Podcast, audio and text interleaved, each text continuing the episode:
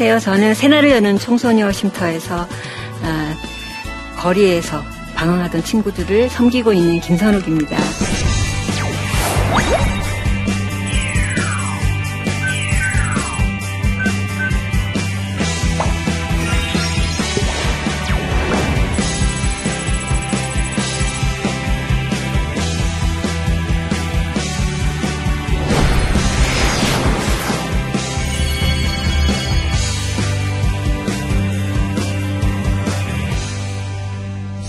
97년. 이죠. 1997년이면 우리가 IMF가 막 시작되던 시점이었습니다. 그때 6월쯤이라고 아, 기억이 들어요. 그때 가출 청소년들이 막 집을 나와서 막 남의 걸 훔치기도 하고 자기네끼리 싸우기도 하고 그러면서 가리봉 오골이 많이 모여서 굉장히 우범 지역이 되고 있다. 이런 게 베스컴에 막 떠올랐어요. 그때 이제 저희 그 감, 저는 감리교 목사인데 감리교 여성, 함께 가는 감리교 여성이라고 하는 모임이 있었습니다. 그 모임은 이제 주로 어, 신학을 하신 이제 목회자, 그 다음에 사모님들, 그 다음에 평신도들이 함께 이 감리교를 좀 건강하게 만들자. 이렇게 같이 모임, 공부하는 그런 모임이었는데 그 모임의 어르신들이 그 뉴스를 들으시고 안 되겠다. 우리가 그동안은 너무나 교회 안, 아니면 내 가족 중심으로 우리가 사랑을 베풀었다면 이제 집 나온 저 거리에서 떠도는 아이들을 그냥 두면 안 된다. 그냥 두면 저 친구들은 분명히 어, 성매매로 유입이 돼서 굉장히 그 삶을 힘들게 될 테니까 우리 그걸 예방하기 위해서 우리가 성수의 쉼터를 만들자. 그래서 그 자리에서 바로 헌금을 하신 거예요. 그래서 어떤 목사님들, 여자 목사님들이 무슨 돈이 있나요? 근데 전 재산인 천만 원, 또 뭐 오백만 원, 막 백만 원 다 그 자리에서 내놓으셔가지고 그 자리에서 3천만 원이 모금이 됐고 그다음에 한 달 새에 5,500만 원이 모인 거예요. 근데 이제 IMF라 그 가리봉 오거리가 집값이 막 떨어져요. 그때 아마 다 그랬어요. 건물이 막 사업이 망하고 하니까 월세도 내리고 막 그럴 때였기 때문에 이제 그 가리봉 오거리에 조그만 단독 주택을 저희가 전세를 얻어서 저희가 쉼터를 운영하게 되었습니다. 근데 뭐 예산도 없고 다 집어들, 집어들 수밖에 없는 그 돈만 딱 달랑 5,500만 원 있는 돈 가지고 저희가 해야 되니까, 아, 저보다 먼저 시작하신 이제 이 아, 쉼터를 설립하신 목사님, 저, 그 다음에 야간 숙직하는 선생님 3명이 시작을 했는데 3명이 똑같이 30만 원씩 교통비만 받고 이 일을 하겠다 이렇게 결심을 하고 일을 시작하게 되었습니다. 그런데 아, 첫 번째 온, 이제 저희가 98년 1월 15일 날 이제 문을 열었는데 14일 날 국민일보가 저희가 쉼터 개관한다고 뉴스 이제 국민일보에 냈더니 그날 바로 어떤 집사님이 보시고 어떠한 친구 둘을 보냈어요. 근데 그 친구들이 누구였냐면은 그때 당시 신길동에 그 단란주점을 폐쇄하는 뉴스가 났거든요. 그래서 폐사를 하니까 거기에 있던 친구들이 이제 갈 데가 없어서 막 집을 또 나오게 됐고 집으로는 돌아갈 수 없으니까 저희 새날이는 청소년 쉼터의 첫 번째 손님이 돼요. 그분들이. 근데 이 친구들이 단란 주점에 있었다는 것은 어떤 경험을 했을까요? 여러분 상상해 보세요. 단란 주점에서 있었다는 것은 술을 접대를 하고 남성 손님들에게 주로 술을 접대를 하고 그다음에 2차라고 하는 성매매를 아마 했던 경험들이 있어요. 그래서 저희 집을 찾아왔는데 어, 저는 평소에 오늘 화장을 잘 안 해요. 오늘 이제 메이크업을 해주셨는데 안 하는데 그 친구들의 얼굴은 아, 입술 색깔이 우리 집사님 입으신 그런 연두색으로 립스틱을 딱 칠하고 섀도우도 그 색으로 하고 이상한 화장을 하고 막 눈은 막 그 이렇게 쌍꺼풀 이렇게 붙여가지고 막 이러고 그러니까는 굉장히 낯선 모습과 낯선 차림으로 저의 쉼터를 찾아왔어요. 그 저희 쉼터의 시작이 바로 이 두 명의 친구들을 통해서 저희 쉼터가 이제 시작을 하게 됩니다. 그래서 이 친구들에게 이제 물어봤죠. 너희들의 생활이 그럼 어땠을까? 왜냐하면 여기에 오기 전에 어떤 경험을 했는지 이거 알아야 우리가 도와 무엇을 도와줄지를 저희가 알게 되잖아요. 그래서 친구들에게 이야기를 듣게 됩니다. 그러면 이 친구들의 생각 얘기를 들어보니까 이것은 가, 우리는 가출 청소년 그러면 어떻게 생각해요? 아 부모 말을 잘 안 듣는 응? 말썽꾸러기들, 나쁜 아이들, 거리에서 남의 거 훔치고 빼앗고 때리고 지들끼리 쌈질이나 하고 이런 아이들이라고 상상을 하잖아요. 그렇게 알고 있을 거예요. 그런데 얘기를 듣다 보니까 이게 나쁜 아이들이 아니라는 생각이 자꾸 갸우뚱갸우뚱해요. 왜냐면 사실 이 일을 하기 전에 제가 우리 딸한테 물어봤어요. 우리 목사님이 전화, 저에게 전화를 해주셨을 때 우리 딸한테 물어봐야 될 것 같아요. 그리고 물어봤는데 우리 딸이 그때 15살이었어요. 엄마, 거기 가지 마. 가면 애들이 얼마나 무서운데 엄마 걔네 때문에 맨날 울 거야 아마 하지 말라고 말렸어요 우리 딸이 근데 제가 그 전에 하나님 어떤 일이든지 저에게 주시면 제가 당신이 저에게 부르시는 걸로 알고 바로 가겠습니다 하고 약속을 했기 때문에 딸이 말리는데 불구하고 제가 이 일을 시작하게 됐거든요. 근데 정말 제 생각대로 이 친구들은 나쁜 아이들이 아니었어요. 이거는 가출이 아니라 탈출. 대부분의 친구들이 저희 집에 한 1,500명의 친구들이 좀 다녀갔는데요. 18년 동안. 근데 대부분의 친구들이 아버지가 알코올 중독이라서 너무 막 이건 때리는 수준이라 패는 수준, 막 강목으로 때리고 어떤 아빠는 이거는 정말 상상을 초월해요. 아이를 그 마대자루에다 아이를 가두고 묶은 다음에 막 송곳으로 찔르면서 애를 막 이렇게 폭력을 했어요. 가출 청소년 우리가 생각하는 것만큼 그렇게 나쁜 아이들이기보다는 사실 외로운 아이들, 약한 아이들이라고 여러분이 이해하시면 더 좋을 것 같습니다. 바로 이런 아이들이 거리에서 살아남기 위해서 남의 물건을 훔치기도 하고 빼앗기도 하고 그 다음에 어, 요즘에는 또 주로 중고나라 사기를 많이 쳐요. 여러분 중고나라에서 함부로 물건 사지 않으시기 바랍니다. 하다 보면 이 친구들이 화장품 명품 화장품 산, 판다고 이렇게 사진 찍어놓고는 다 쓴 거 빈병 보내다가 이제 걸리잖아요. 그 사람이 화가 나고 이제 경찰에 신고하면 이 친구가 이제 조사받고 보호 관찰 받는 중에 있는 친구들이 많아요. 지금 저희 집에 지금 현재 10명 정원에 9명이 있는데 7명이 보호 관찰 중이에요. 그만큼 소년 범죄들을 주, 범죄는 주로 가출한 이후에 가출 자체는 범, 나쁜 비행이 아니에요. 가출 자체는 뭐 가출이라고 하는 것은 주로 24시간 이상 부모님한테 허락받지 않고 집에 돌아오지 않으면 가출이에요. 뭐 가출해서 며칠 있다 돌아오는 건 상관이 없는데 가출이 오래되다 보면 이제 먹고 살 거리에서 그 생활을 유지하게 하려다 보니까 배고프고 춥고 잘 데가 없고 하니까 요즘 같은 비 오고 면 어디가 잘 거예요. 그러다 보니까 애들이 자기 생계를 위해서 먹고 살기 위해서 이 살아남기 위해서 남의 걸 훔치기도 하고 뺏기도 하고 편의점을 털기도 하고 남자 친구들은 아리랑치기 퍽치기 들어보셨어요? 네, 아리랑 치기는 시객한테 훔치는 거, 퍽치기는 그 지나가는 사람 퍽 치고 이제 뺏어가 달아나는 거. 이게 이제 퍽치기예요. 이런 가끔 제가 전문 용어를 쓸 수 있습니다. 이렇게 친구들이 쓰는 이렇게 해서 친구 사람들에게 이제 가해를 하고 이렇게 하면서 그 거리에 살아남죠. 그리고 더 이 거리에 살아남기 위해서 센 척을 하기 위해서 강한 사람이 되려고 막 일부러 막 여자 아이들은 막 화장도 진하게 하고 어, 그 다음에 남자애들이 오토바이를 막 몰면서 이제 위협을 가하게 막 옆에 오기도 무섭게 하고 그 다음에 옆에 쳐다보기만 해도 막 왜 째려보냐고 막 대들고 싸워요 우리 애들이 이렇게 무서운 아이들입니다.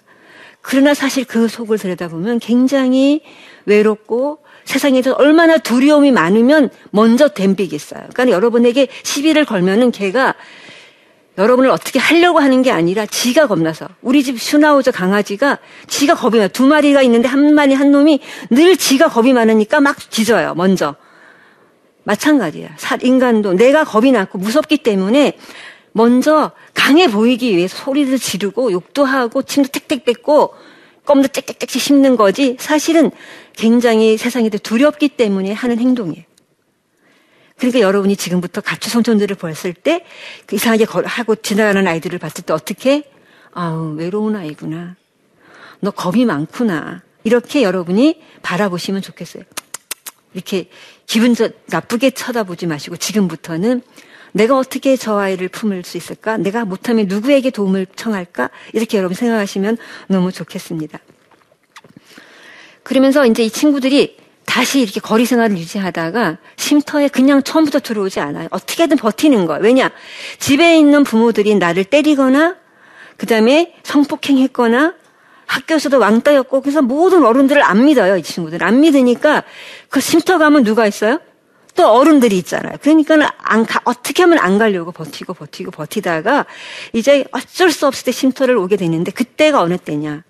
참 슬픈 일이에요. 이 친구들이 이제 거리 생활을 하다가 그렇게 뭐 중고나라 사기 치다가 이제 경찰에 조사를 받게 되고 그다음에 검찰에서 이제 수사를 받는 과정에서 아 내가 이제 요즘에는 다 경찰들 옛날만치가 안 그러고 많이 좋아지셨어요 경찰분들이. 그다음에 어, 소년부 판사님들은 너무 좋으세요. 제가 만나 보면은 서울지검에도 보면 네 분의 판사님이 계시는데 어떻게 이렇게 선하신지 너무 애들에게 정말 잘 해주셔요. 그래서 그분들이 교육을 하셔요. 하시면서 이 친구들이 너 이제 그만 거리에 살아라. 쉼터도 있고 어디도 있는데 소개해 주시면 그때서야 이 친구들이 이제 오게 되는 거죠. 그래서 저희 어, 쉼터가 어, 그 소년 재판 1호 처분 보호 기관이에요. 그래서 판사님들이 이제 많이 보내주시다 보니까 여러 명의 이제 보호 관찰 중인 친구들이 저희들이 함께 살고 있죠.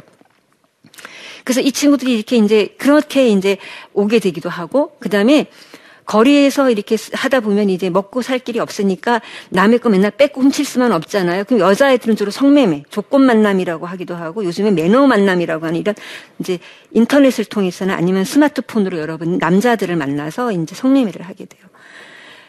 자기 지금 뭐 학력도 주고 주로 중학교 중퇴이고 배운 것도 없고 기술도 없으니까 할 수 있는 게 자기 몸밖에 없기 때문에 그렇죠. 그러니까 얼마나 이 아이들을 10대 아이들의 몸을 많은 남성들이 욕망하냐면 이 친구들이 이제 집 나와서 주로 PC방 갈 데가 없이 PC방에 잠, 밤을 새면서 저 집 나왔어요.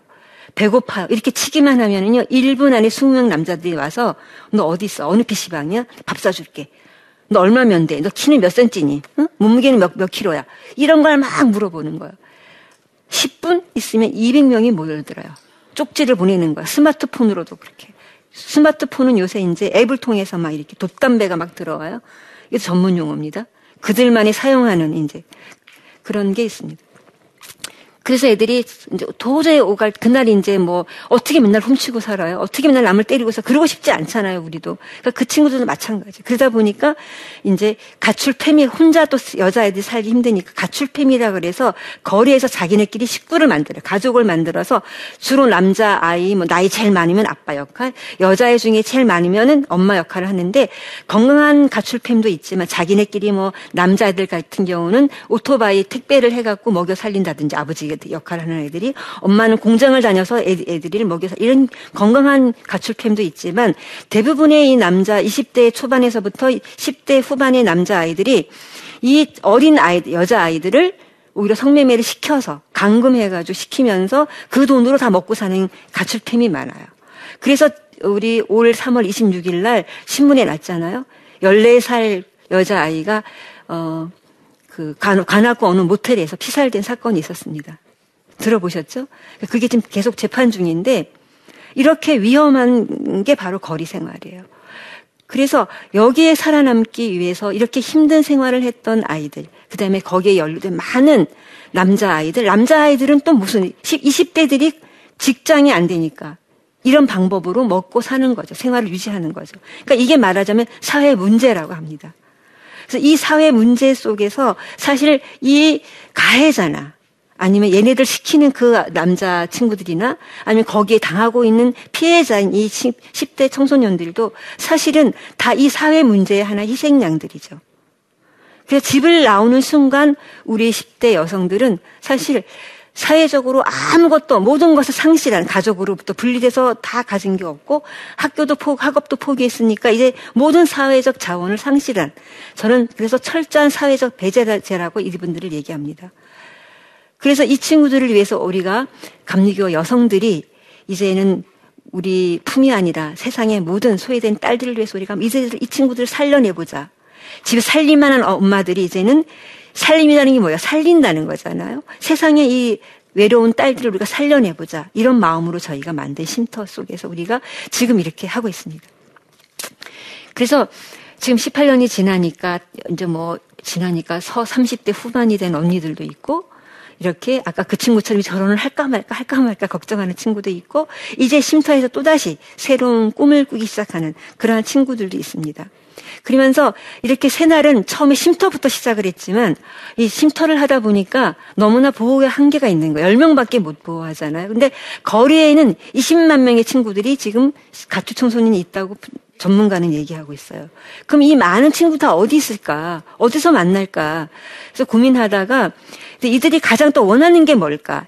항상 저는 그걸 생각했어요. 이 친구들이 그냥 쉼터만 안일하게 운영하는 게 아니라 정말 이들의 근본적인 문제를 해결하기 위해서 우리가 무엇을 해야 될까를 우리 교회 여성들이 더 무엇을 해야 될까를 항상 고민했어요.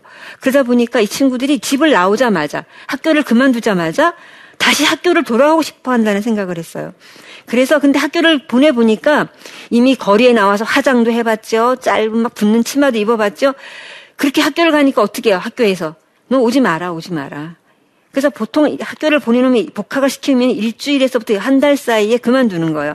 어렵게 어렵게 이, 저, 이 전화 신고가 너무 복잡하거든요. 부모가 이사를 하고 이렇게 바로 이렇게 하면 좋지만 저희가 쉼터에 대신하는 거는 믿을 수가 없기 때문에 절차가 굉장히 복잡합니다. 그렇게 복잡하게 해놨더니 금방 그만둬요. 그래서 저희가 아, 이 친구들을 위한 맞춤형 대안학교가 필요하겠다. 그래서 이 친구들은 이제 가족으로 돌아갈 수 없는 친구들이 대부분이기 때문에 이 친구들이 쉼터에서 바로 독립할 수 있도록 그래서 늘 푸른 자립학교라고 하는 학교를 만들게 돼요. 서울시와 함께.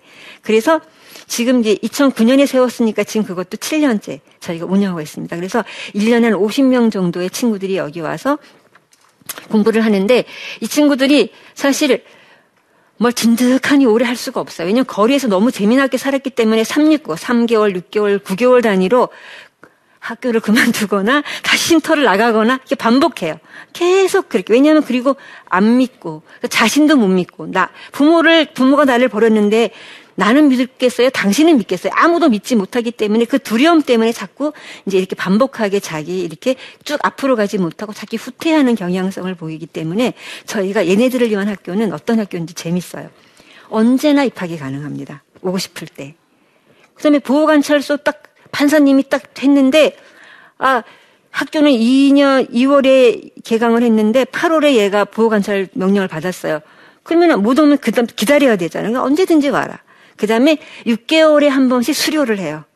왜냐하면은 성취감을 빨리, 자존감이 굉장히 낮아요. 늘 맞고 살고 늘 비난받았기 때문에 자존감이 낮으니까 빨리빨리 성취감을 맛보게 6개월에 한 번 수료를 해서 멋진 수료식을 저희가 파티처럼, 축제처럼 저희가 해요. 이번에도 12월 11일 날 저희가 이제 거의 뭐 축제 수준으로 저희가 이제 수료식을 하는데 어, 뭐 어떤 때는 막 공연도 와갖고 그래서 하기도 하고 막 장미여관이 와서 같이 노래 불러주고 하면서 이렇게 하는 거 하거든요. 너무너무 재미있는 수료식입니다. 이렇게 하면서 친구들이 빨리빨리 자기를 바라보게 하고 그다음에 학교지만 거의 쉼터처럼 상담 선생님이 늘 따뜻하게 품어주시고 그다음에 힘들 때마다 다시 서로 서고 일어설 수 있도록 옆에 늘 이렇게 버팀목이 되어주고 그런 선생님들이 늘 옆에 같이 있는 그런 좋은 학교입니다. 그렇게 하다 보니까 또 20만 명이 있다 그랬잖아요. 거기 50명밖에 학 쉼터 10명, 학교 50명, 60명밖에 나머지 또 나머지 어떻게 할 건가? 그래서 이들을 만나주는 사람이 없어요. 그래서 제가 상담을 하고 싶어도 1388이 있습니다. 있지만 본인이 전화를 걸어야 상담을 해줘요. 어려운 문제를. 모든 상담의 구조가 그렇게 되었습니다. 근데 제가 생각할 때 이건 아니다. 이 친구들에게 인터넷상에 떠도는 친구들 스마트폰으로 이렇게 떠도는 아이들에게 어떻게 이 친구들을 만날 수 있을까 제가 생각했는 게 우리 쉼터에서 자란 성장한 언니들 중에 4명을 뽑았어요. 똑똑하고 그다음에 완전히 건강하게 자란 잘 자란 언니 4명을 뽑아서 훈련을 시켜서 이 친구들이 직접 인터넷에 들어가는 이 친구들이 이 가출한 아이들이 모여 있는 사이트가 다 있어요. 거기에 들어 이 친구 우리는 몰라. 근데 이분들은 아셔. 언니들은 아셔. 차가 거기 놀아봤으니까. 그 다음에 우리가 들어가서 뭐라고 뭐라고 하면 강퇴당해요. 재수 없어. 왜냐? 자꾸 설교하고 나도 모르게 가르치려고 하니까 얘네들이 재수 없어서 강퇴당해요. 우리 안 돼. 배운 먹물들은 아무도 이분 노땡큐야 이분들은요. 그래서 이들의 언어를 잘 알고 있는 그다음에 이분들의 언어가 우리 못 알아들어요. 다 앞뒤 잘라먹고 자기네 얘기해. 완전히 이서는 방언이야 방언 수준인데 그 영어를 다 알아들을 수 있는 사람이 누구예요? 바로 그 언니들이에요. 그 언니들이 그래서 딱 인터넷 내 컴퓨터 네 개를 딱 네 대를 사가지고 앉혀놓고 직접 그들의 사이트에 들어가서 만나서 한 거예요. 그래서 얘네들이 얘네들이 들어가가지고 이제 너몇 마디 하다 보고 너 집 나왔구나 어떻게 알았어요?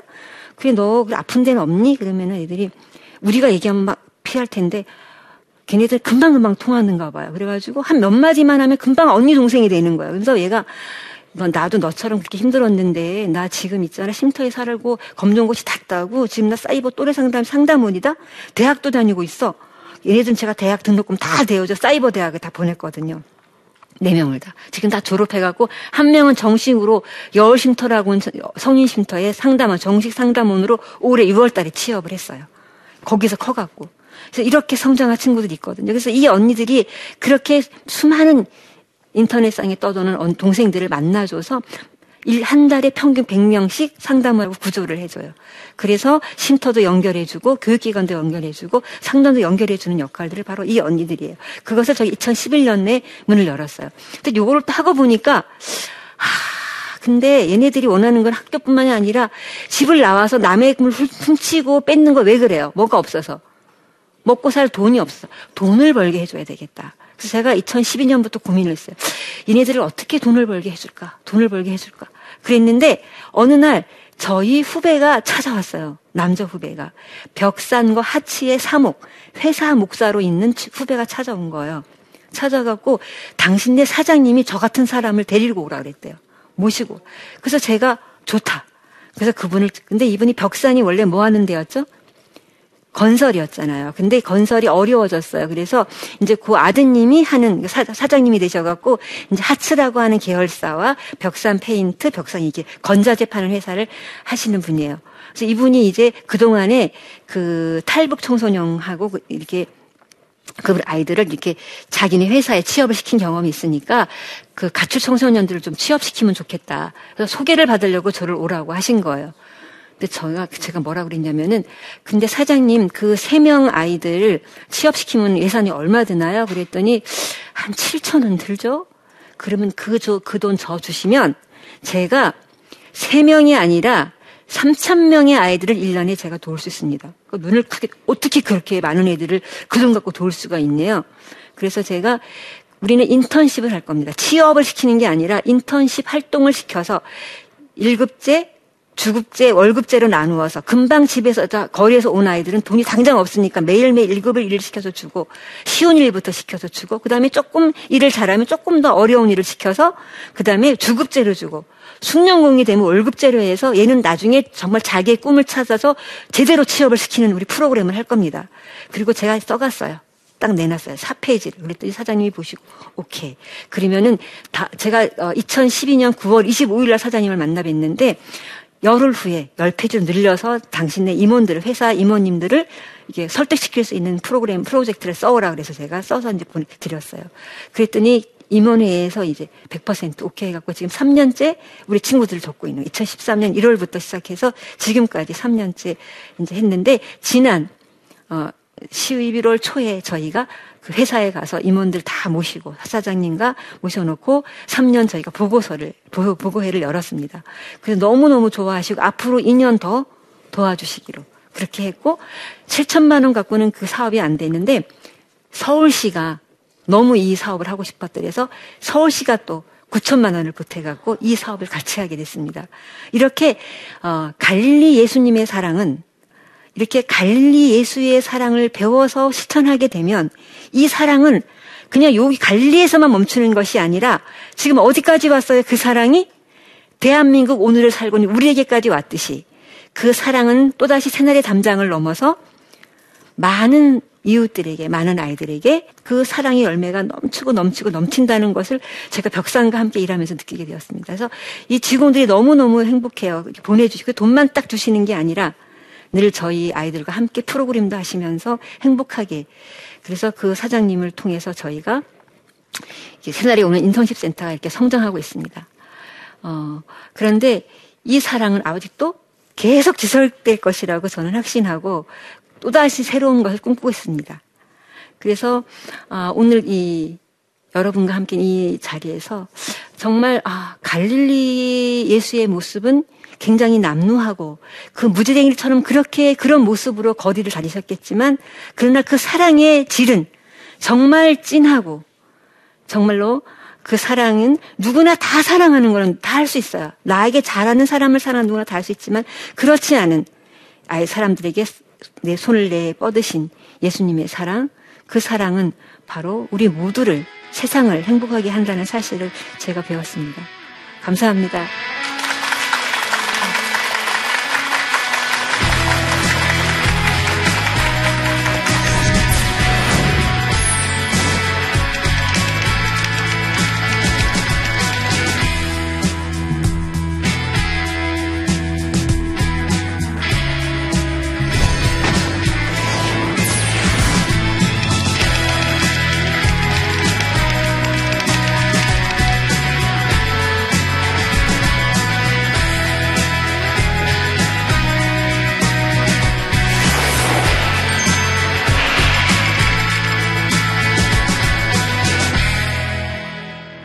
혹시 제 강의 들으시고 질문 있으신 분 계신가요? 아, 네네. 네, 면목동에서 온 한미선이라고 합니다. 네, 혹시 방황하는 청소년을 둔 부모님들한테 그한 음. 말씀 해 주신다면 어떤 말씀이 있는지 여쭤보고 싶습니다. 네. 사실 저희 딸도 방황을 했었거든요. 엄마가 가출 청소년을 위해서 일하니까 19살에 자기도 한번 가출을 세달 동안 하고 온 적이 있어요. 근데 기다리는 것밖에 없는 것 같아요. 그러니까는 친구들이 어 그렇게 방황을 할 때는 다 이유가 있거든요. 왜 제가 자기는 안 보고 다른 아이들을 돌보니까 우리 딸도 외로웠던 거죠. 그래서 우리 엄마는 막 사고를 치니까 사랑하고 이뻐해 주네. 나도 한번 사고 한번 쳐볼거나 이러고 이제 우리 딸이 이제 사, 이제 집을 나가셨죠. 그러니까는 기다려주는 게 최고인 것 같아요. 그냥 그 딸을 막 야단치고 왜 그랬냐 막 야단을 치면 오히려 그 친구는 그 딸의 자녀는 엄마 내 마음을 좀 알아줘 이건데 더 거기다 설교하고 막 야단치고 잔소리하면 더 엇나가죠. 그러니까 그냥 그냥 왜 이런 일을 했을지를 자기를 한번 들여다봐야 될 것 같아요. 부모는 자녀의 문제는 다 부모의 문제인 것 같아요. 그래서 아, 내가 우리 딸을 왜 이렇게 우리 나갔지? 왜 그랬지? 세달 동안 정말 많이 생각했어요. 그리고 돌아왔을 때 무조건 잘못했다고 제가 빌었어요. 엄마가 미안했다. 그래. 너를 너무, 니는 너무나 잘하니까 그냥 잘할 줄 알았어. 정말 믿었어요. 우리 딸은 그냥 씩씩하니까 다 할 거라고 믿었는데 우리 딸이 외로워할 거라고는 상상을 한 번도 해본 적이 없어요. 그래서 제가 잘못했다고 싹싹 빌고 지금 이제 잘 지내고 오히려 어 그렇게 해줬더니 아 부모를 더 믿고 예전보다 더 예, 좋은 관계가 됐고 지금은 아주 뭐 친구처럼 잘 지내고 있습니다. 우리 딸아. 그러니까는 그 부모 어른이라고 무조건 야단치고 뭐를 가르친다고 생각할 게 아니라 방황할 때는 내게 뭐가 뭐, 뭐가 잘못된 게 있을까 한번 더 보는 게 문제를 해결하는 데 더 도움이 될 것 같아요. 제가 대학교 1학년 때 만났던 그 갈릴리 예수님처럼 우리가 사랑할 수 있다면 그 사랑은 교회 안에 있는 우리 교회 학교 친구들 또 교회에서 만나는 어, 청년들 그리고 내 이웃의 옆에만 있는 사람들이 아니라 정말 내가 관심 갖지 않았던 그 어느 소외된 이웃들에게 내가 사랑을 가질 수 있다면 그 행복은 어 그냥 내 가족만 생각해서 했고 내 교회 안에만 생각했을 때보다 더 많은 그 내 사랑의 품이 넓어지는 이러한 좀 품 넓은 사랑을 하게 되면 어, 이 사회가 지금보단 더 밝아지고 행복해질 거라고 생각합니다. 함께 해주셔서 감사합니다.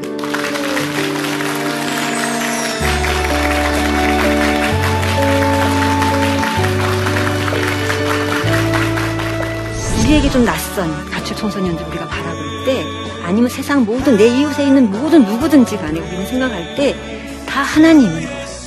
내 옆에 있는 가족도 하나님이고 거리에 침 택택 뱉고 지나가는 그 아이들도 하나님이에요. 그 하나님을 대하듯 우리가 대해야 된다고 생각해요. 그러면 그 아이에게도 복이 되고 바로 그것을 그렇게 바라본 나도 나에게도 아브라함처럼 내게도 복이 돌아올 것이니까. 그래서 우리의 크리스천의 마음은 모든 사람을 대할 때 더 외롭고 힘들고 소외된 사람을 대할 때 더 극진하게 정성으로 하나님을 섬기듯 하면 될 것 같아요.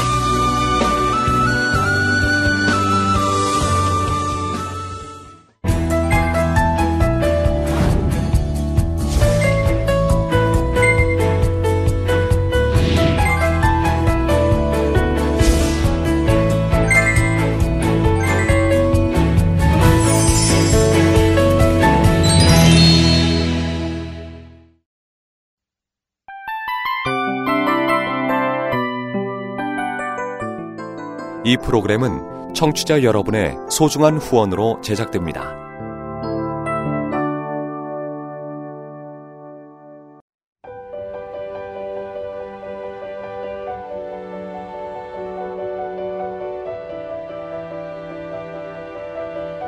세상에는 수많은 교회들이 있지만 더 깊이 있는 말씀 강해를 찾기 위해 크기로만 교회를 선정하지 않습니다. 보다 좋은 영적 콘텐츠를 더 많이 나누기 위해 방송비를 받지 않습니다. 1년 365일 복음만 전하고 싶어서 우리는 광고를 하지 않습니다. 온누리의 복음을 땅끝까지